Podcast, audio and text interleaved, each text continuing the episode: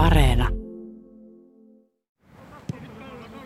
Nobel-palkittu kirjailija ja filosofi Albert Camus sanoi aikoinaan, kaikki mitä olen oppinut filosofiasta ja moraalista, olen oppinut sen jalkapallokentältä. Tässä sarjassa käymme läpi kahdeksan esimerkkiä jalkapallon merkityksestä eri puolilla Eurooppaa. Minä olen Kari Kanala, kirkkoherra, jalkapalloseurat Zoomin aktiivipelaaja ja jalkapallofanaatikko, miksei romantikkokin. Kyllä mä Jumalan uskon, mutta jalkapallo on kuningas. Yhdellä maalilla Euroopan mestaruus on ratkeamassa.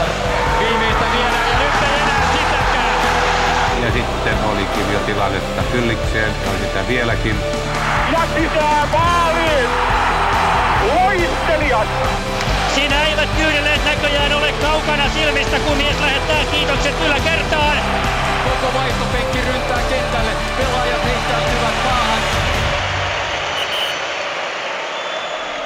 Ô armes citoyens, formez vos bataillons, Marsons, Marsons. Ranska voitti ensimmäisen miesten jalkapallon maailmanmestaruutensa kotikisoissa 1998. Se oli käänteentekevä mestaruus, jonka vaikutukset ulottuvat kauas jalkapallon ulkopuolelle. Vapaus, veljeys, tasa-arvo. Hetken ne kaikki olivat totta. Jo edellisellä vuosikymmenellä Ranska oli saavuttanut tämän pronssia, Euroopan mestaruuden, mutta tämä mestaruusjoukkue, Le Bleu, koostui vahvasti siirtolaistaustaisista pelaajista, ihmisistä, joiden juuret olivat Ranskan ulkopuolella. Mestaruudesta tulikin kansallisen eheytymisen kokemus. Pariisin Jean Elyseellä juhlittiin mestaruutta niin haltioituneesti, että vastaavaa ei ollut nähty natsimiehityksen päättymisen jälkeen. Tässä jaksossa väitän, että Ranskan monikulttuurisuus on kilpailuvaltti. Tarkka laukaus ohi Tafarelliin. Tafarellikin on täysin lyöty mies. Ei löydy enää lääkkeitä tämän laukauksen torjumiseen, eikä löydy kapulta enää lääkkeitä tilanteen hoitamiseen. Ranska on maailmanmestari. Saada fans repeää. Ranska voittaa ottelun 3-0. Ja se on ensimmäistä kertaa maan historiassa jalkapalloilun maailmanmestari. Puskula sisään, puskula ulos. Zidanin Zidane ratkaisi kaksi maailmanmestaruutta omalla tavallaan. 98 hän ratkaisi mestaruuden finaalissa kahdella puskumaalillaan. Kahdeksan vuotta myöhemmin hän puski sitten toisella tavalla uransa päättyneeksi. Oi! Mitä ajattelee Zidane? Mitä ajattelee Zidane?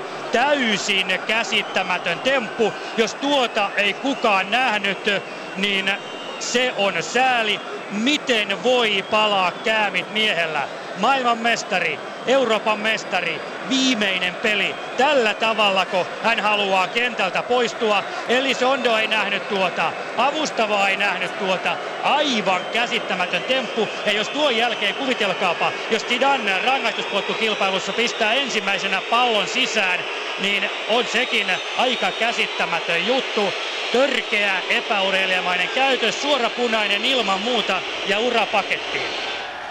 Vuoden 2006 MM-finaalissa Zidane siis puski Italian Marco Materazzia rintaan ja sai punaisen kortin.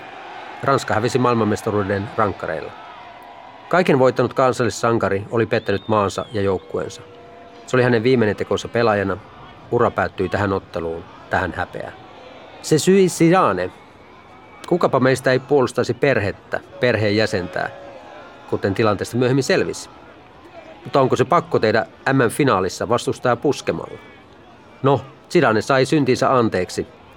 Nyt Zidane on yksi Euroopan menestyneimmistä valmentajista, jonka sedekehä uran häpeällinen loppu ei enää himmennä. Tällä hetkellä Ranska on kaksinkertainen maailmanmestari, kaksinkertainen Euroopan mestari, ja se lähtee tämän kesän Euroopan mestaruuskisoihin suurimpana voittajasuosikkina. Toki Ranska saattaa yllättää epäonnistumalla, jäämällä alkulohkoon kuten hallitsevana maailmanmestarina 2002, tai pilaamalla mahdollisuutensa loppusuoralla, kuten finaalissa 2006. Joskus Ranskan joukko on riitaisa, kuten 2010-luvulla, joskus vahva valmentaja tuo heidät yhteen 2018 mestaruuden tavoin. Useimmiten Ranskan menestys riippuukin sen henkisestä vireydestä. Siitä onko joukkuepeli kunnossa, vai onko mukana liian suuria ekoja, jotka hankaloittavat pelaamista. Nykyinen päävalmentaja Didier Deschamps osaa pitää joukkueensa yhtenäisenä. Ranska pelaa joukkueena, kenties vähän tylsästi varman päälle pelaten. Mutta sellainen Duchamp oli myös pelaajana. Ei värikäs tai loistelias, vaan vain työtelijäs keskienttämies, joka pelasi sitä kolme maaottelua ja antoi muun muassa Zidanelle, Thierry Henrylle ja muille supertähdille tilaloista. Valkeakosken Hakan nykyinen päävalmentaja Teemu Tainio tuntee suomalaispelaajista parhaiten ranskalaisen jalkapallokulttuurin ja identiteetin. Hän oli vuosien ajan Suomen maajoukkueen avainpelaajia. Tainio kuului Litmasen lailla siihen kultaisen sukupolveen, joka nosti Suomen maajoukkueen tasoa huimasti, mutta ei koskaan itse päässyt arvokisoihin. Torniosta kotoisin oleva Tainio lähti vain 18-vuotiaana valloittamaan Eurooppaa, kun hän matkasi nappulakenkinen Ranskan osäriin, jossa hän vietti sitten seitsemän vuotta ammattilaisena. Kun Tainio siirtyi Hakasta Osäriin vuonna 1998, oli jalkapallo Ranskassa elämään suuremmassa asemassa juuri voitetun maailmanmestaruuden ansiosta. Mutta millaisena se nuorelle Tainiolle silloin näyttäytyi? 98 tuli se mestaruus ja sen kyllä huomasi, että sillä oli aivan val- valtava vaikutus koko, koko maalle ja varsinkin siihen League ykköseen, missä Aukserikin pelasi, niin tuota, se yhtäkkiä se imu, imu sinne oli, oli niin päätä huimaava, että alkoi tulla hyviä pelaajia ympäri Eurooppaa ja maailmaa, että tuota, se oli kyllä iso, iso boosti ranskalaisille futikselle se mestaruus, että tuota, muistaakseni silloin kun mestaruus tuli, niin tuota, Champs-Élyséelle pakkautui miljoona ihmistä juhliin sitä mestaruutta, että tuota, se, oli kyllä, se oli kyllä iso juttu ja mulla oli jotenkin semmoinen fiilis, mihin menin maaliskuussa sinne. Kolme minun seurakaveria oli siinä joukkueessa, jotka pelasi, pelasi siinä kisoissa ja tuota, se oli vähän semmoinen vähättelevä se ranskalaisten odotusarvo niille kotikisoille ja sitten kun se tulikin se mestaruus, niin se yhtäkkiä olikin Les Blues oli taas kaikkien huulilla. Ranskan maajoukkueessa nimenomaan ehkä se kärjet oli se kysymys, että tuleeko menestystä, joten täytyy keskikentältä tehdä sitten ne maalit aika vahvasti. Se oli Zidane ja, ja finaalissa vielä Petit, joka teki sitten myös maalit. Kuinka paljon se joukko oli Zidanin Zidanen ympärillä? No tosi paljon. Olihan se tuota, toki siellä oli muitakin, mulla tulee niin se puolustusmieli, että siellä oli Turabi ja Desailly ja Laurent Blanc ja kumppanit, että se oli, se oli kyllä niin kivikova, kivikova mutta kyllä Sisu oli kuitenkin se arkkitehti siinä, että muistan finaalissa ne kaksi maalia, niin tuota, oli huikea suoritus kyllä häneltä. Se oli Zidanen ympärillä kerättyä porukkaa. Puolustus oli tosi kova, kova Ranskalla. Mites tota toi kun Zidane otti sen punaisen kumminkin kesken kisojen ja oli, oli sitten pois riveistä ja siellä täytyy nousta muita vastuunkantajia. Muuttiko se Zidanen asemaa siinä joukkueessa millään tavalla vai oliko se vain odotusarvo kova, että halutaan se takaisin? Puhutaan siis 98 kisoista. Joo. Niin, joo, mietin itse asiassa, miten mulla on unohtunut tuo punainen, mutta tuota, totta kai se, en usko, että se muutti mitenkään Zidane, että eiköhän se viimeistään se finaali, missä kaksi maalia tuli, niin palauttanut hänet niin, sanottu, niin sanotusti kaikkien huulille ja tuota, oli oli hän kisojen niin ehdot, ehdoton tähti, että tuota finaalissa, jos tuommoinen takaisko tulee, että oot hölmöily punaisen ja sitten tuota, tuut takaisin ja ratkaiset finaalin, niin eiköhän kaikki anna, anna anteeksi sitten. Kyllä. No siinä joukkoissa tosiaan oli tuota, monenlaista johtajuutta ja yksi johtajista oli keskikentällä ja nykyinen sitten päävalmentaja Didier Deschamps. Minkälainen hahmo on kyseessä? No joo, Desabin roolia ei voi, ei voi totta kai väheksyä, että hän antoi Sidanille ja muille mahdollisuuden loistaa, että hän teki sitä likaista työtä ja tuota, on, on aika päämäärän tietoinen, tietoinen kaveri, mitä on nyt tässä valmentajana sen, mitä on pystynyt lukemaan. Häntä en ole henkilökohtaisesti ikinä tavannut, mutta tuota, on tehnyt tosi kovia ratkaisuja.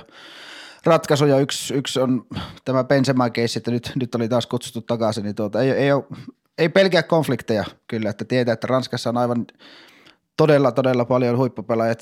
Ihan sama teet niitä ei näin, niin aina joku on tyytymätön, mutta tuota, hän, on, hän on loistavasti kyllä hoitanut, hoitanut tonttisa. Ja jos piettiin viime kisoja, niin aika puolustusvoittainen oli se Ranskan pelityyli, että tuota, kaikki lähti siitä puolustamisesta ja voitettiin monta peliä 1-0, mutta tuota, ei, ei voiko hattua nostaa, että aika hyvin, hyvin Ranska pärjän.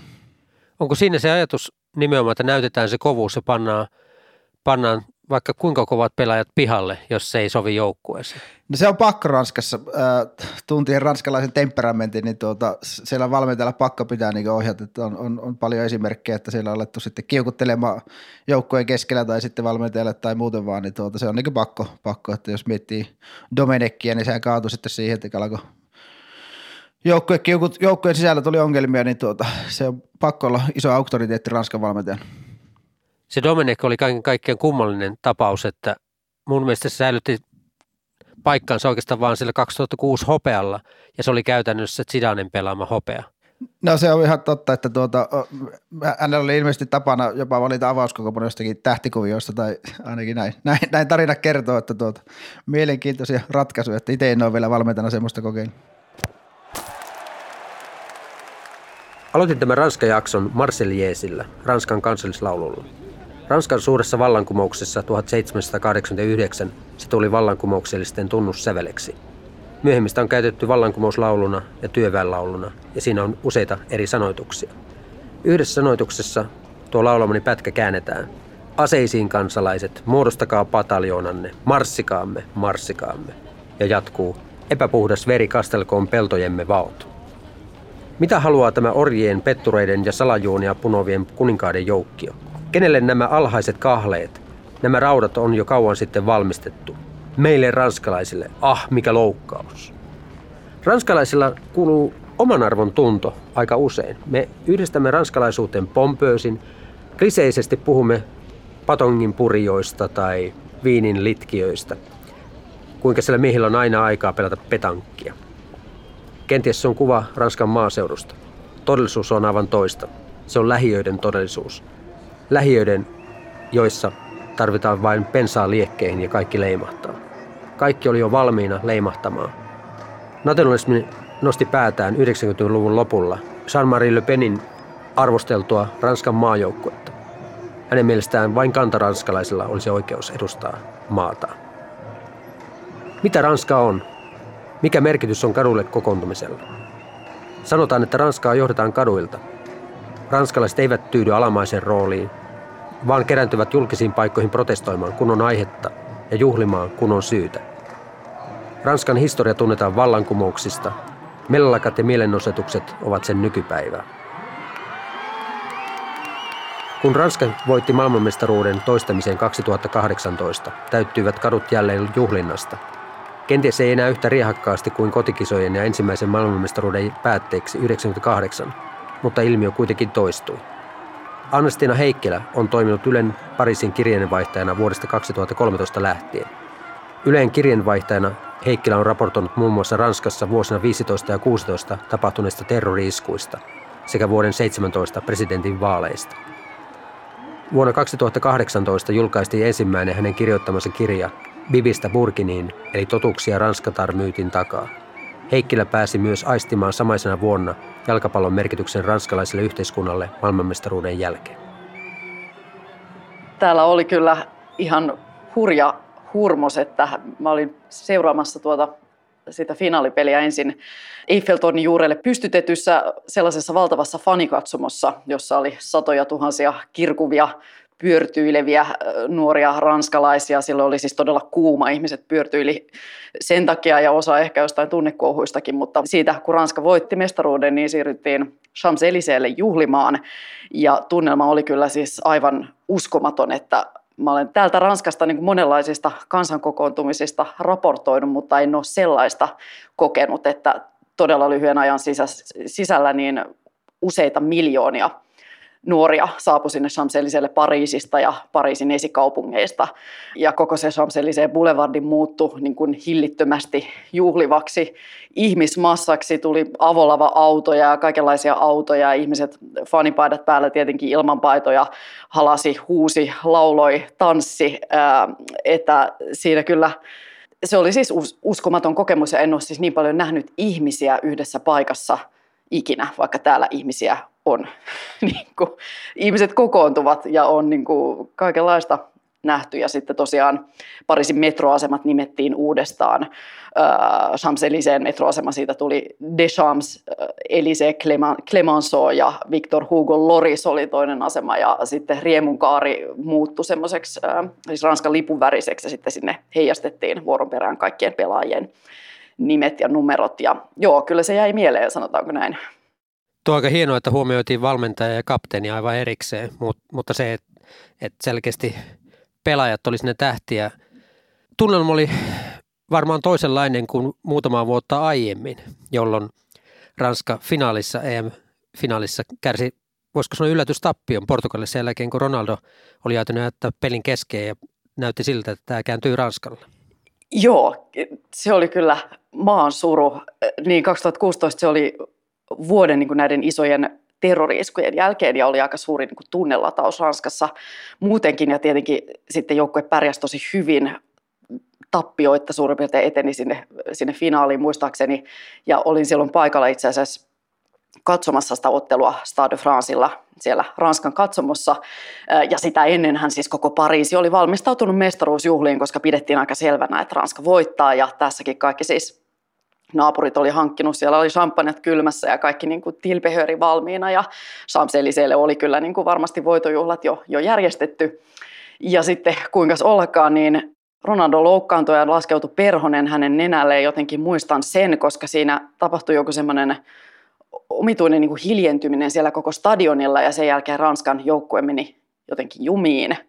Ja, ja sitten koko se niin kuin Ranskan katsomo hiljeni ja sitten, niin, sitten Portugali teki jatkoajalla maalin ja se oli vaan siis täysi hiljaisuus sen jälkeen. Ja sitten muistan sen metromatkan takaisin sieltä Stade de Pariisiin. Et en ole siis ikinä ollut täydessä metrovaunussa, jossa on täysi hiljaisuus, siis aivan täysi hiljaisuus. Ja vastapäätä seiso niin kuin raavaita miehiä, jotka itki semmoisia äänettömiä kyyneliä kaikki, mutta kukaan ei puhunut mitään ja ihmisillä oli sitten tietenkin Ranskan lipun väreillä maalatut kasvot ja muuta ja ne värit siinä sitten valuivat kyynelten mukana niin kuin poskille, että se oli, se oli aikamoinen tunnelma. Ja tota, eihän siitä, siitä kesti kyllä niin kuin ranskalaisilla päästä, päästä yli, mutta onneksi nyt sitten tuli, tuli sitten tämä iso revanssi siitä parin vuoden kuluttua. Muista itsekin sen perhosen ja tavallaan ne tunteet, mitä herää perhosesta, koska domino tai kaos teorian mukaisesti perhone lehäyttää siipiään, niin alsiot alkaa tapahtumaan siitä eteenpäin ja tota, tota, seurasi sitten hiljaisuus – Mainitsit aiemmin noit terroritapahtumat. Siellä oli Charlie Hebdo, siellä oli Pariisin terroriiskut, siellä oli Nizza. Minkälaisessa kuosissa Ranska oli ennen noita kisoja? No sanotaan, että Ranska oli kovia kokenut maa, kovia kokenut kansa. Ja sitten vielä niin jalkapalloonkin liittyy yksi näistä terroriiskuista, kun Stade de Francelle iski nämä hyökkäjät silloin marraskuun 13. päivä 2015. Siellä oli Saksan ja Ranskan maajoukkueottelu. Muistaakseni, että sinne, sinnekin terroristit tulivat ja, ja tässä oli niin symboliikka tietenkin tarkkaan, tarkkaan mietitty, että iskettiin silloin nämä kaikista tuhoisimmat, verisimmät iskut Pariisissa juurikin marraskuussa 2015, kun iskettiin terasseille ja jalkapallostadionille, niin siinä iskettiin niin kuin ranskalaisen elämän ja elämän ilon ytimeen. Ja joo, sehän oli siinä kyllä ö, elämän iloa ei, ei niin hirveästi ollut sitten ö, niihin aikoihin Ranskassa. Ja, ja, ja kyllähän niin kuin jalkapallon merkitys ja näiden arvokisan voittojen merkitys oli, oli sen takia tosi iso.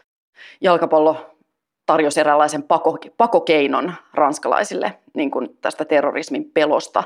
Ja sitten tietenkin myös niin kuin loi yhteisyyttä, yhtenäisyyttä, mitä Ranska silloin kovasti kaipasi, että on, terroristien tarkoitushan oli nimenomaan siis luoda, lyödä kiilaa eli eri kansanosien välille ja, ja tietenkin jalkapallo tässä oli niin kuin erinomainen vastalääke. Liberté, fraternité, égalité. Toteutuuko ranskalaisessa yhteiskunnassa kaikkien yhteinen veljeys, vapaus, tasa-arvo? No, tämä on kipeä keskustelu ei varmastikaan toteudu. Tai siinä on paljon tekemistä, sanotaan näin. Että kyllähän siis ähm, niin Ranskassa on esimerkiksi Euroopan suurin muslimivähemmistö ja, ja Ranskan jalkapallomaajoukkue sitä tietenkin nimenomaan esimerkiksi luonnehtii tämä monikulttuurisuus, mutta samaan aikaan esimerkiksi Pariisin lähiöissä tai Marsein lähiöissä, niin kyllähän siellä on valtavasti köyhyyttä, rikollisuutta, epätasa-arvoa ja, ja vaikka nuori, jolla on tämmöisellä huonomaineisella alueella osoite, niin hänen on vaikea niin kuin päästä töihin tai kouluun jo ihan sen osoitteen takia. Siis että hänestä tehdään päätelmiä ihan sen perusteella, missä sattuu asumaan ja se sulkee ovia Ja kyllähän Ranska on, on niin kuin, vaikka täällä periaatteessa kaikille on yhtäläiset vapaudet, niin, niin käytännössä esimerkiksi koulujärjestelmä on todella epätasa-arvoinen, että täällä hyvissä kouluissa on hyvien perheiden oppilaita ja toisinpäin. Ja sitten siinä koulut ovat viime vuosina esimerkiksi eriytyneet yhä voimakkaammin, että köyhien alueiden kouluilla menee yhä huonommin, koska sieltä niin kuin kaikki kynnelle kykenevät niiltä alueilta muuttavat pois, koska koulun taso on huono. Ja sitten taas toisinpäin ihmiset, esimerkiksi Pariisissa rikkaat vanhemmat saattavat ostaa pienen yksiön, semmoisen niin huippu alakoulun läheltä, että saavat lapsensa sinne opiskelemaan ja sitten taas siellä on resursseja ja niin kuin kovatasosta opetusta ja tämä ennen muuta niin kuin luo siinä jo lapsuusaikana niin kuin isot erot, mahdollisuuksien erot niin kuin eri taustoista tulevien lapsien välille, vaikka ehkä sellaista avointa rasismia nyt Ranskassa nykyään ei, ei niin hirveästi vaikka kaduilla näe, että se on enemmän ikään kuin rakenteellista.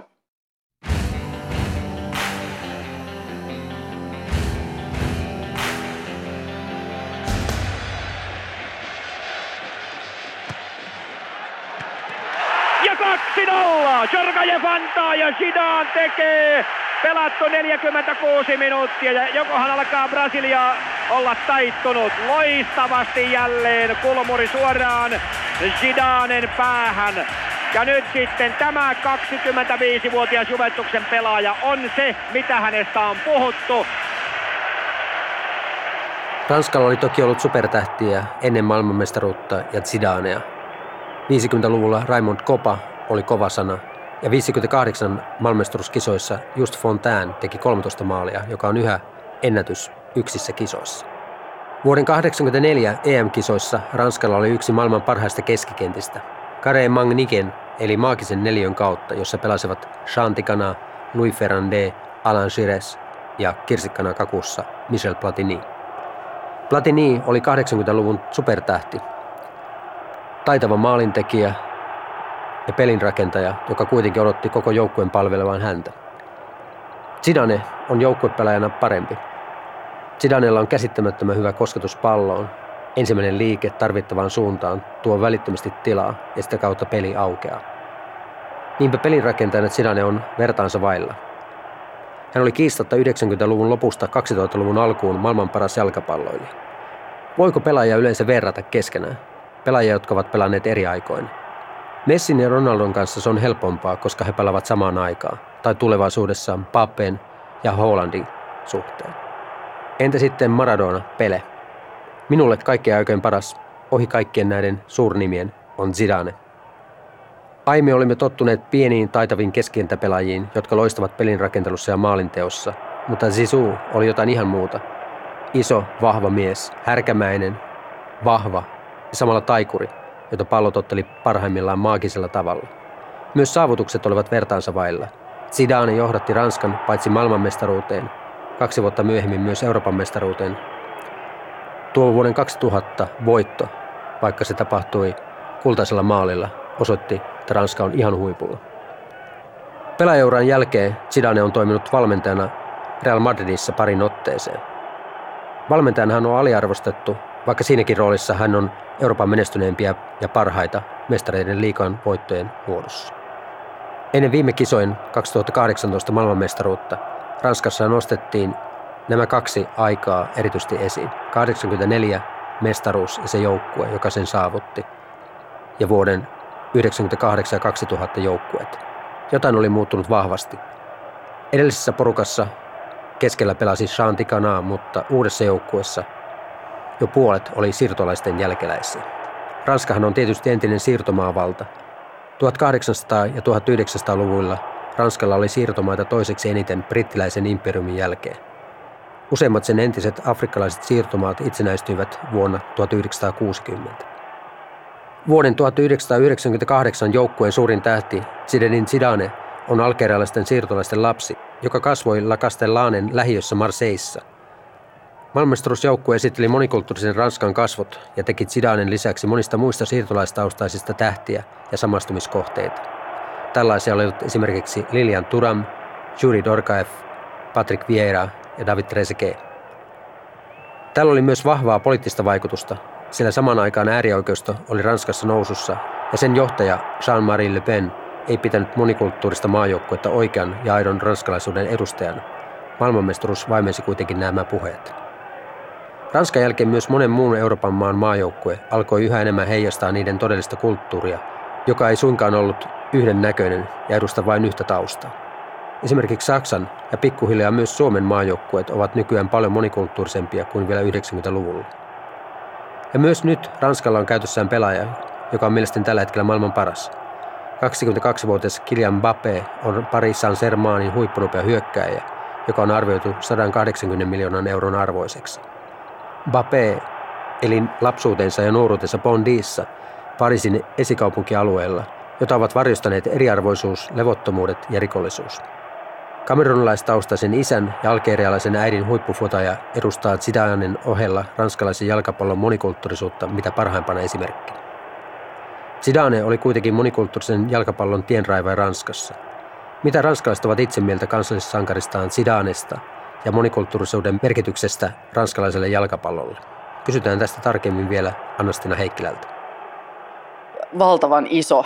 Kyllähän silloin toi koko 98 mestaruusjoukkue, jonka niin kuin tähti Zidane oli, niin se nimettiin Black Blanc Beurre joukkueeksi, eli mustien, valkoisten ja arabien joukkueeksi.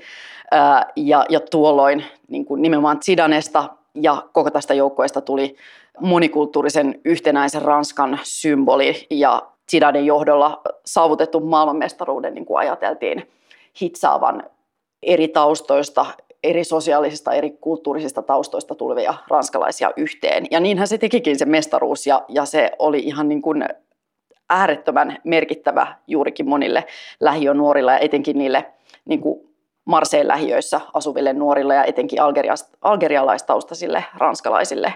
Ja, ja samalla tavalla nyt on ollut Kylian Mbappé, joka sitten taas on Pariisin esikaupunkialueelta kotoisin. Hän on kasvanut Bondi-nimisessä, hyvin, hyvin köyhässä esikaupungissa. Äiti on algerialainen, isä kamerunilaistaustainen ja, ja kyllä Bape, no hän on nyt ihan Ranskan varmaan suurin kansallissankari, mutta myös monelle, etenkin monelle lähionuorelle todella tärkeä esikuva. Ja täällä Pariisissa kun kävelee, niin kyllä hänen niin pelipaitoja näkee nimenomaan maahanmuuttajataustaisten niin kuin lasten ja nuorten päällä. Että, että kyllä se, että joku voi nousta niin köyhistä oloista niin kuin koko Ranskan sankariksi, niin se on tietenkin ihan uskomattoman rohkaiseva tarina. Pape on pelannut Ranskassa tähän asti ja nyt häntä huhuillaan sitten Real Madridiin vähän niin kuin Zidanen perään, mikäli Zidane saa valmentajan paikkansa sillä pitää – onko se järkevä askel Papeelle? Koska nyt kun hän pelaa Ranskassa, niin hän on totaalinen kansallissankari ja tulevaisuus on sitä kautta taattu. Niin, tässä tulee ehkä nyt sitten jalkapallon raadollinen puoli, että ranskalaiset eivät sitten pysty häntä omistamaan. En tiedä, kyllähän täällä tietenkin toivottaisiin, että hän, hän pysyisi PSGssä. En sitten tiedä, mikä on hänelle henkilökohtaisesti järkevää. Toki tässä varmaan raha puhuu ja voi olla, että nyt onko kellään hänen enää niin kuin varaakaan, kai puhutaan sellaisista, sellaisista summista, mutta joo, kyllähän siinä on sitten niin kuin varmaan aika surkeita otsikoita tai dramaattisia otsikoita voi olla niin kuin ranskalaisissa lehdissä, jos hän täältä, täältä lähtee. Poikkeustila, mitä on eletty, vetää ihmisiä erilleen ja sitä kautta todennäköisesti myös ihmiset on erilaisten vaikutteiden alla. Ja yhteisöt, jotka alkaa muodostua, niin se on oikeastaan sitten, että lähteekö hyvän vai pahan kierre. Onko jalkapallolla tähän annettavaa hyvän kierteeseen? Voisiko se olla ainoa asia, joka yhdistäisi eri tavalla ajattelevia ihmisiä Ranskassa? No kyllä se sellainen on ollut. Joo, kyllähän siis jalkapallo yhä, voi sanoa, että ehkä yhä, yhä enemmän on ollut nimenomaan sellainen Ranskassa niin kuin yhdistävä voima. Ja niin Ranskan jalkapallomaajoukkue, se on niin kuin Ranskan, monikulttuurisen Ranskan symboli, jonka taakse kaikki voivat niin kuin ryhmittyä taustaan ja varallisuuteen, varallisuuteen katsomatta. Niin ehdottomasti kyllähän näin juurikin 98 ja 2018, niin tämä on ollut se suuri voima. Ja se, että Bapeen tai Zidanen kaltaiset tähdet nousee ja antaa kasvot näille muuten aika negatiivisessa yhteydessä aina esitetyille niin kuin lähiöille, joissa kuitenkin valtavasti etenkin nuoria ranskalaisia asuu, niin ne keski-ikä myös niin kuin Pariisin lähiöiden esimerkiksi siellä asukkaiden keski-ikä on siis tosi alhainen, siellä on niin kuin valtavasti nimenomaan niin kuin pari kolmekymppisiä.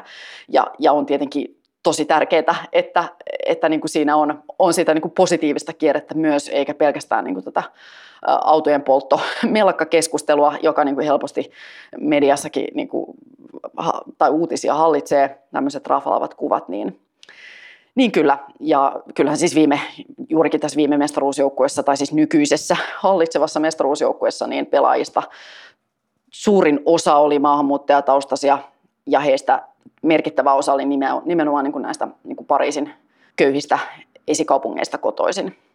Ranska on maapintalaltaan 550 000 neliökilometriä. Sen lisäksi voisiko sanoa muu Ranska ympäri maailmaa tuo siihen sellaiset 100 000 neliökilometriä lisää. Ja jos pohtii sitten väkimäärältään, niin suhteessa jalkapallon maajoukkue näyttää tosiaan maahanmuuttajien näköiseltä hyvinkin vahvasti. Ja tämä on lisääntynyt aikain myötä merkittävästi. 1984, kun Ranska voitti EM-kisat Michel Platinin johdolla, niin käytännössä keskeistä pelaista vaan Jean Ticana oli maahanmuuttajien jälkeläinen. 98 kisossa tilanne oli aivan toinen. Siellä oli ja Jorkaeffia ja niin poispäin. Ja nykyisessä maajoukkueessa yhä entistä enemmän. Voiko sanoa niin, että monikulttuurisuus on Ranskalle kilpailuvaltti? Varmasti voi sanoa näin. Kyllähän se nimenomaan on ollut se Ranskan kilpailuvaltti. Ja että siinä on käyty tämmöinen kipeä taival myös, niin kuin kuvasit, että, että oli aika ennen sitä 1998 mestaruutta, jolloin niin kuin tämä aihe herätti myös niin kuin aika alatyylisiä kommentteja.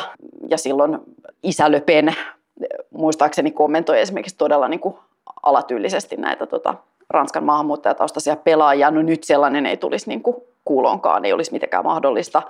He ovat niin kuin Ranskan suuria tähtiä, mutta tässä on kuljettu pitkä matka ja nyt, nyt kaikki tajuavat, että monikulttuurisuus on itsestään selvä osa Ranskaa ja se on myös niin kuin Ranskan ehdoton, ehdoton valtti. Ja sitten nyt vielä, mikä ehkä on tehnyt tästä nykyisestä joukkueesta sitten niin voitokkaan, mitä se nyt on ollut, niin on, on tietty se, että taitoahan Ranskassa nyt on ollut pitkään ja niin kuin tosi taidokkaita pelaajia, mutta, mutta on ollut sellaista ehkä niin kuin yksilösuorittamista välillä, jopa niin kuin diivailua jonkun verran, mutta tota, nyt pelataan nimenomaan joukkueena ja yhdessä niin kuin yhtenä Ranskana. Ja luulen, että se on niin kuin Ranskan maajoukkueen menestyksen salaisuus.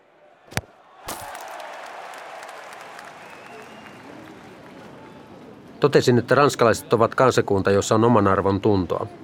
Ranskalaiset näyttävät tunteensa hyvässä ja pahassa. He rakastavat täydellä sydämellä, eivätkä epäröi, kun pitää lähteä parikaadeille. Niinpä Ranskassa on sodittu ja valloitettu. Ranskan vallankumous käynnisti modernin demokratian keskeisimmät arvot. Silloin syntyivät käsitteet kansanvallasta, ihmisoikeuksista ja oikeusvaltion periaatteesta. Samalla katolisen kirkon asema muuttui täysin, kun se menetti valtionuskonnon aseman ja Ranskaan hyväksyttiin ajatuksen sekä uskon vapaus. Ranskalaiset ovat puolustaneet aina vapautta ja oikeutta. En ole varma, ovatko he yhtä kiinnostuneita velvollisuuksista. Mutta vapaus ja oikeus, ne säilyvät. Niistä pidetään huolta. Se syi Charlie Hebdo. Ajatus siitä, että myös pilkka pitää sallia, on mielenkiintoinen. Ranskassa voi sananvapauden nimissä piirtää pilakuvia profeetta Muhammedista. Jihadistinen väkivalta tai suoranainen terrorismi tuomitaan jyrkästi. Ranskan vallankumouksen kolme sanaa, vapaus, veljeys ja tasa-arvo, ovat voimassa, niitä puolustetaan tarvittaessa. Joten Emmanuel Macron otti tiukan linnan ääri-islamilaista uhkailua kohtaan. Ranskalaisopettajan raasta veitsisurmasta lähti liikkeelle episodi, jossa muslimimaissa rynnettiin kadulle polttamaan Ranskan lippuja, polkemaan presidentti Emmanuel Macronin kuvia, poikotoimaan ranskalaisia tuotteita. Mutta Ranskassa ei välitetä. Vapaus, oikeudet, ne säilyvät. Kun pohditaan Ranskaa, sen identiteettiä, niin onko maajoukkueelle Ranskalla, ranskalaisella mentaliteetilla jotain yhtäläisyyttä? Näkyvätkö vapaus, veljeys, tasa-arvo Ranskan maajoukkueessa? Onko ranskalainen yhteiskunta ja sen vivahteet vaikuttaneet jotenkin maajoukkueen tapaan pelata ja kohdata vastustajansa? Palataan tähän kysymykseen Teemu Tainion kanssa.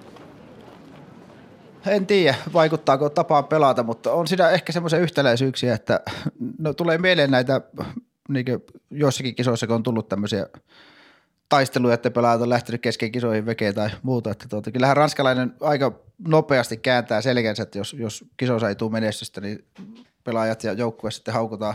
Kritiikkiä tulee kyllä aika, aika rankasti, että tuota, äkkipikaisuus, hetkessä eläminen niin kuuluu, kuuluu siihen ranskalaiseen mentaliteettiin. Ja se on siinä joukkueessakin, että voisin kuvitella, että tulevissa kisoissa, jos Ranska aloittaa huonosti, niin siellä alkaa ovet, ovet ja seinät paukkuu, paukkuu että tuota, se on aika lailla tärkeää niille, että ne saa, saa siihen alkuun ne voitot, voitot niin tuota, pysyy kaikki tyytyväisenä. Sepä. Onko yksi kulma siihen, että ei pelätä kertoa omaa mielipidettä? No joo, varmasti, että tuota, niin kuin, aika roisia ja ronskia kommentteja lukenut näistä medioista, just esim.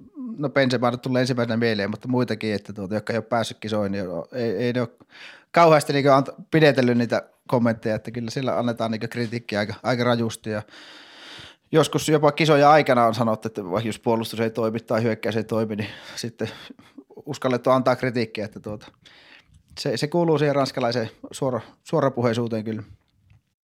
Osa pelaajista tulee lähiöistä ja sitä kautta he nousee takulla, niin kuin, voisiko sanoa kansan suosikeksi tai ainakin niin kuin sellaisiksi esikuviksi, joka antaa ikään kuin toivoa. Zidane oli jo aikanaan tällainen, ilmeisesti papeilla on vähän samanlaista roolia. Joo. Ranskan lähi, äh, Pariisin lähiöstä tulleen. Joo, kyllä, että tuota, semmoinen niin sanottu ryysystä rikkauksiin tarina siinä on, ja Pappehan on tehnyt tosi paljon myös tämmöistä hyvän tekeväisyyttä, että silloin se on niin hieno, hieno huomata, että on jalat maassa oleva nuori tyyppi, ja semmoisen ranskalaiset kyllä samaistuu sitten tosi nopeasti, että tuota, siellä, jos miettii siellä Pariisi, Pariisin alueella, että siellä on aivan, aivan uskomaton määrä pelaajia, että kaikki, kaikista ei, kaikki ei tietenkään onnistu, ja sitten jos, jos sulla käy tällä, että tuut vaikeasta olosta ja sitten jalkapallo on aina ulospääsy siitä, niin kyllähän siihen sitten laitetaan, laitetaan kaikki, kaikki, mitä löytyy heistä tulee samalla superjulkkiksia ja sankareita. Mikä estää leijumasta? Mikä estää tavallaan sen, että se ei, se ei mene yli, niin kuin Ranskas kävi enemmän tai vähemmän 2010 kisoissa? Kilpailutilanne on varmaan niin kova, että siellä, siellä ei tosiaan ei pysty ottaa jalkaa kaasulta, että se, se, on, se on vaan pidettävä fokus. Teki ikinä, mulla, mulla on semmoinen mielikuva, että Ranskassa ei semmoinen sankari, ja no totta kai on supertähtiä ympäri maailmaa, mutta niin jos miettii Jenkeissä joku, jotakin quarterbackia Jefussa ja koripallossa se yksi, yksi supertähti, mistä kirjoitellaan paljon. Briteissä pelaajat on aivan niitä ja tosi, tosi tarkkana saalla mitä tekee, niin Ranskassa minusta semmoista ei ole ollut ikinä, että tuota, niitä on, niitä on niin yritetty nostaa sillä niin median puolesta jalustalle sitten, että on, on kaiken näköisiä kissaristiä se, missä heidän pitää olla, mutta tuota, ehkä se on, en tiedä, se liittyy jotenkin siihen ranskalaiseen elämäntapaan sitten.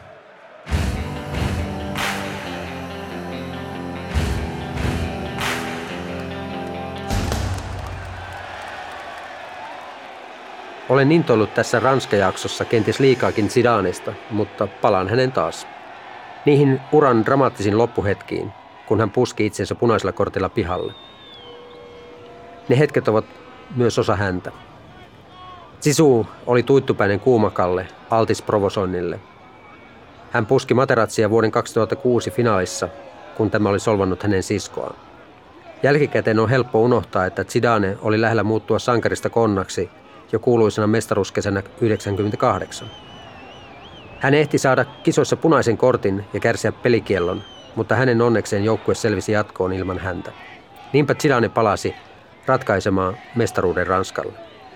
Pienestä ovat asiat lopulta kiinni ja saavat merkityksensä vasta jälkikäteen. Mutta 2006 mikään ei enää pelastanut Zidania. Ranskalaisten suurin tähti pilasi oman ottelunsa, petti maansa. Miten tämän muistaa Teemu Taini? Hyvä, mielenkiintoinen kysymys. Tuota, Zidane oli, jotenkin mulla tulee se 98 finaali mieleen, että se tosiaan se Brasilia oli niin iso suosikki siinä ja tai se, toki jotkut jo alkoi siinä pikkuhiljaa miettiä, että me voidaan tämä voittaa, mutta se tyyli, millä se tuli 3 voitto Zidane aivan, aivan omassa kastissa kaksi maalia, niin se oli jotenkin, jotenkin nosti hänet niin iso, ison asemaan, että edes tuo punainen kortti, kortti ei tuota, sitä pystynyt, pystynyt pilaamaan. Ja jotenkin minusta tuntuu, että kun se on jälkeenpäin selvinnyt, että hänen siskoa tajettiin tai solvata siinä Materazzi, niin tuota, se oli helpompi sitten vieläkin anteeksi antaa Sidanelle, että tuota, puolusti perhettä, niin se, se niin lisäsi, tai ei lisännyt, mutta po, säilytti sen sädekehän sen ympärille, että tuota, ranskalaiset kun mainitsee Sidanne, niin sieltä voi odottaa monen minuutin kehu, kehujakson, että on, on, on kyllä iso, iso rakkauden kohde edelleen ranskalaisille. Ja nyt hän on sitten Realin, Real Madridin valmentajana, nykyajan valmentajista kenties menestynein tuloksiltaan, ja silti häntä ei pidetä valmentajana. Mistä tässä on kyse? Joo, jännä homma, että tuota, jotenkin sitä tuntuu, että hän saa tosi paljon kritiikkiä. E, ehkä nämä pelityylit tai taktiikat tai muut, mutta tuota, sillä, sillä sisulla on helppo sanoa, että tulkaa käymään minun tykönä, niin minä näytän teille tuon pokaalikaapi, että te voitte, te voitte keskittyä niihin taktiikoihin, että tuota, joo, on, on, on, kyllä upeasti menestynyt, että se on, se on ihme, ihme juttu, että miksi, miksi hän ei ole kuitenkaan lasketaan niin maailman parhaisiin valmentajia, että kun puhutaan niistä, niin tuota, puhutaan eri, eri tyypeistä. Että mielenkiintoinen kysymys, että tuleeko hän ikinä olemaan Ranskan aamajoukkueen valmentajana, että tuota, se, sitä itsekin mielenkiinnolla oota, että jos miettii näistä valmentajista, joita sinäkin luettelit tuossa aikaisemmin, niin oikeastaan Loren Blanc oli vaan semmoinen, ja no, totta kai Desab nyt, että tuota, jolla on, on, on ollut niin ihan tuommoinen huikea, huikea peliura, niin tuota, toivoisin näkeväni sisu joku, joku päivä Ranskan aamajoukkojen valmentajalla.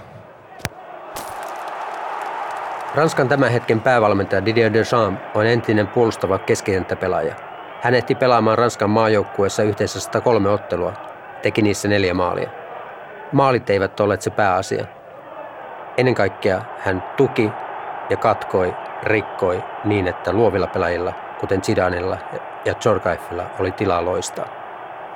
Ennen de Santa ranskalaisia valmensi Laurent Blanc, entinen maailmanmestaruuden, Euroopan mestaruuden saavuttanut puolustaja, joka äänestettiin Ranskan neljänneksi parhaimmaksi pelaajaksi kautta aikaa. Miten Suomen kenties kansainvälisesti menestyneen valmentaja Martti Kuusla arvioi Ranskan iskukykyä kesällä 2021? Martti Kuusla, Ranska on yksi suosikeista näissä kisoissa ja itse on arvioinut, että se vie nämäkin kisat.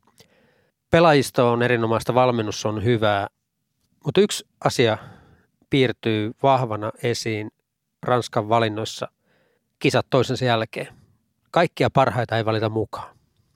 Hyvä esimerkki tästä on Karin Benzema. Kuinka kovia ratkaisuja päävalmentaja joutuu joukkueen eteen tekemään jättäessä pelillisesti merkittävän pelaajan kisa toisen jälkeen ulos? Joukkue on tärkein.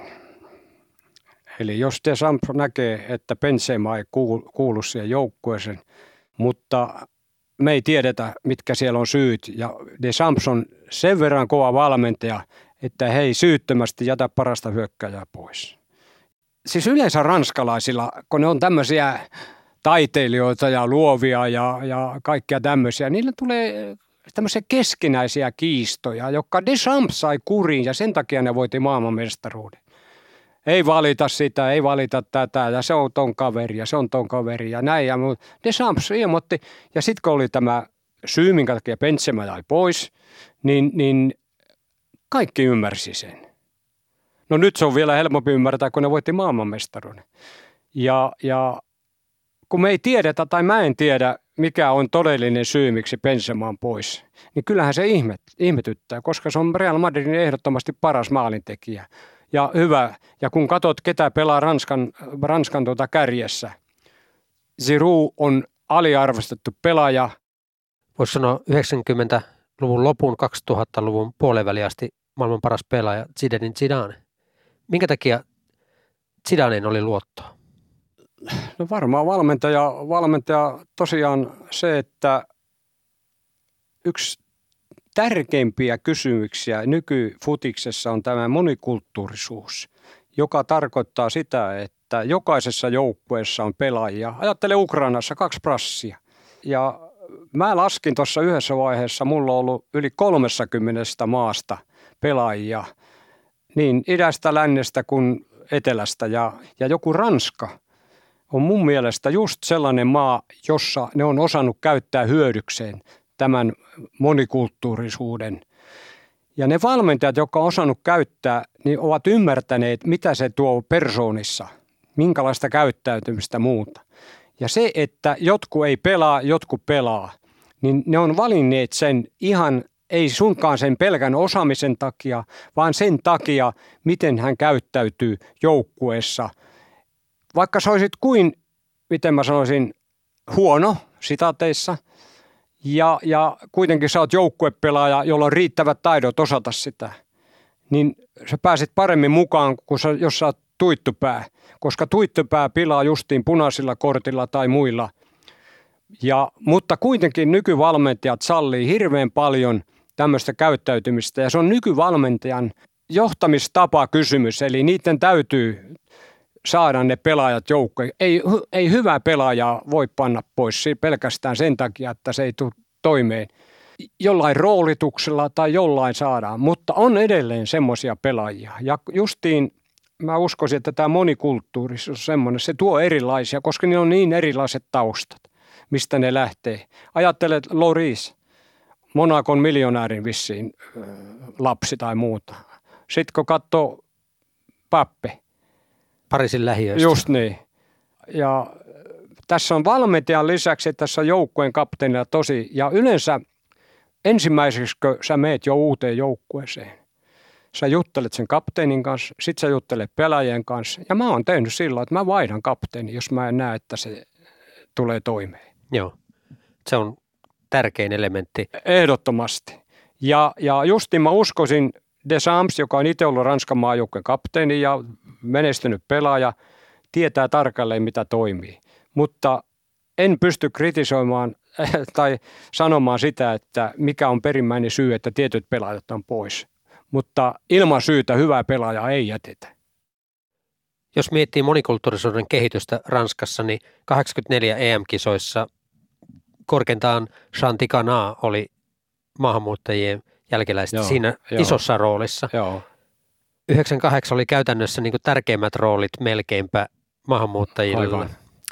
Zidane, sitten siellä oli nousemassa Trezeguet, Henri, siellä oli Desailly, siellä oli Jorkaev, siellä voi sanoa hurumykky. Joo, joo. Ja 2018 tämä on jo täysin normaalia, että Ranskan maajoukkue tärkeimmät roolit melkein on maahanmuuttajilla.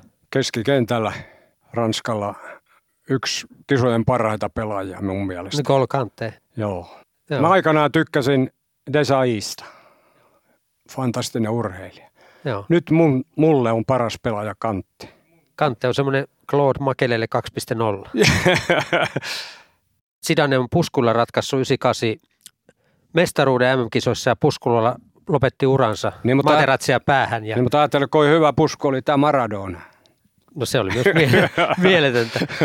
Maradonalla pakko sanoa sen verran uskonnollisesti, hän hienosti sen oivalsi, että Maradonan pää Jumalan käsi. Joo, joo. Joo, ihan totta mutta. Se on peliälykkyyttä. Joo, mutta eikö se ollut heti? Ainakin mun mielestä se ei ollut mikään jälki, vaan se tuli heti mieleen. Se tuli, se tuli heti mieleen ja, ja se, on, se on oivallus omasta roolista. Äärettömän, äärettömän hyvä. Martti Kuusela, jokaisessa jaksossa meillä on väite liittyen maahan. Ja Ranskan kohdalla se on monikulttuurisuus on kilpailuvaltti. Pitääkö tämä paikkaansa? Pitää. Joo. Ehdottomasti. Onko tässä jotain sellaista, mistä Suomessa voitaisiin oppia? Kamar on muitakin. Nyt taas, taas mä palaan tähän valmentamiseen. Nykyvalmentajien ja nykyjohtajien täytyy entistä enemmän ymmärtää, mitä tarkoittaa monikulttuurisuus ihmisten johtamisessa. Koska Ranska hyvänä esimerkkinä, suurin osa on tullut vaikeista olosuhteista vaikeisiin olosuhteisiin, huomanneet ja kehittäneet itsestään huippujalkapalloilijoita. Moni niistä ei ole kestänyt sitä menestystä, aika moni on kestänyt. Mutta kaiken A ja O ihmisten johtamisessa on mun mielestä että ymmärrät myös monikulttuurisuuden merkitystä. Mä oon tosi tyytyväinen, mä oon päässyt yhteen yliopistoonkin puhumaan tästä tai tota, kirjoittamaan tästä monikulttuurisuudesta, koska se on minusta todella tärkeä asia. Se meidän täytyy muistaa ihmisiä käsitellessä.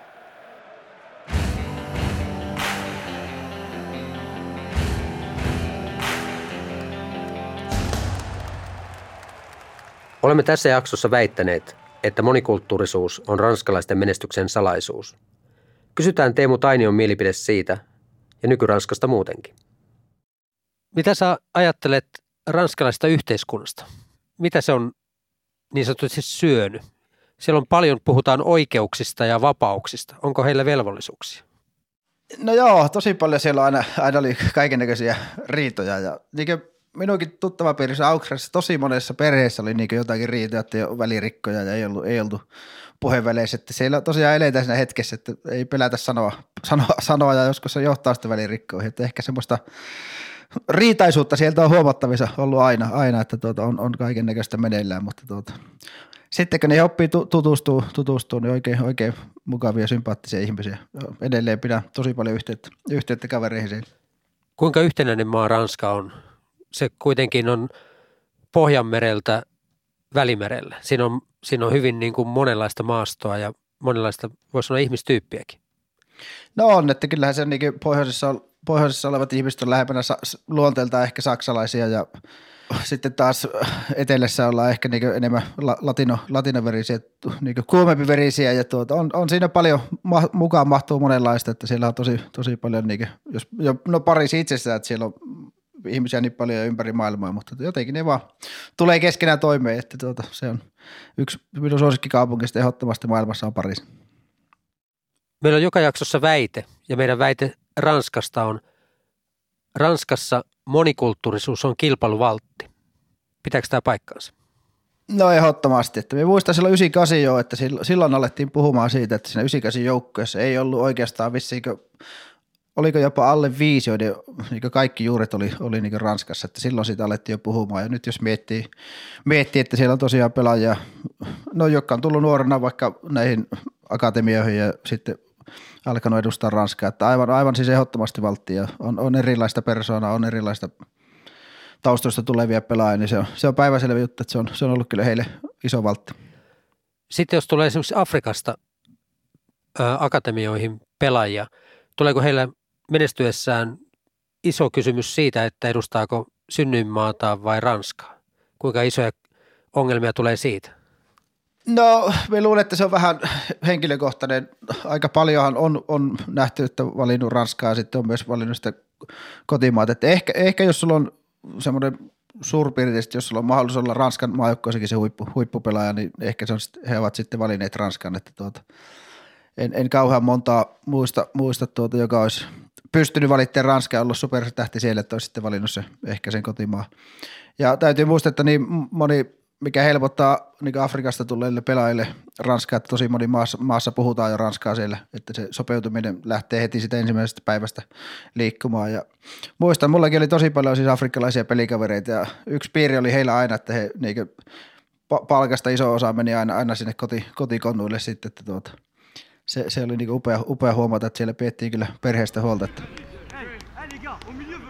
Ranskan maajoukkueesta saisi tätä nykyään helposti kolme joukkuetta maailman huipulle – Varsinaisesta maajoukkueesta jääkin paljon kovia pelaajia ulos ja vaihtopenkillä. Tuntuu, että Ranskalla ei ole yhtään huonoa kohtaa joukkuessaan. Myös hyökkäys on kunnossa. Puolustaminen on hyvää, pelin rakentaminen on ensiluokkaista, katkominen todella hyvää, aluepelaaminen toimii ja joukkuessa on huippukärjet. Vuoden 1998 maailmanmestaruuden perinne elää joukkueessa edelleen. Monikulttuurisuus on kilpailuvaltti Ranskalle – vaikka maan äärioikeisto on yrittänyt muuta väittää. Joukko on hyvä sekoitus erilaisia pelaajatyyppejä, erilaista vahvuutta, ja siinä on koko ranskalaisuuden kirjo vahvuuksinen käytössä. Ranskassa on valtavasti taitoa, vahvaa omistautumista pelille. Tunteet saavat näkyä, mutta ylilyöntiä ei ole hetken tapahtunut. Ranskassa on myös opittu siitä, että taustat pitää olla kunnossa joukkuessa. Ja silloin pystytään rohkeasti jättämään hankalia pelaajia pois. Näin Ranska on usein tehnyt, viimeksi jättämällä Karin Penseman pois maailmanmestaruuden voittaneesta ryhmästä 2018. Mutta mistä kertoo se, että Benzema on nyt mukana? Tulee olemaan huippukiinnostavaa seurata, pääseekö hän pelaamaan. Onko veneessä keikuttajia? En näe, että olisi, mutta eihän Ranskasta koskaan tiedä. Mitä tahansa saattaa sattua. Yksi keitto, monta kokkia. Ranska on nykyään henkisesti vahva nimenomaan ratkaisupeleissä. Joukkue ei kaadu yhteen tai kahteen loukkaantumiseen. Aina löytyy pelaajaa tilalle. Ranska on lopulta kollektiivi, eikä se kaadu yksittäisiin poisjäämisiin tai loukkaantumisiin. Ranska on yhteisö. Väitin, että Ranskalle monikulttuurisuus on kilpailuvaltti. Tämä pitää paikkaansa. Mutta niin se tulee olemaan myös muille joukkueille, myös Suomelle. Olisimmeko näissä kisoissa ilman Radetskin seivejä, Kamaran älykästä peliä keskikentällä ja lopulta Teemu Pukin kauniita maaleja. Vapaus, veljeys, tasa-arvo, ne elävät yhä kentällä ja kentän reunalla. Liberté, égalité, fraternité, vive le front, allez, allez, allez!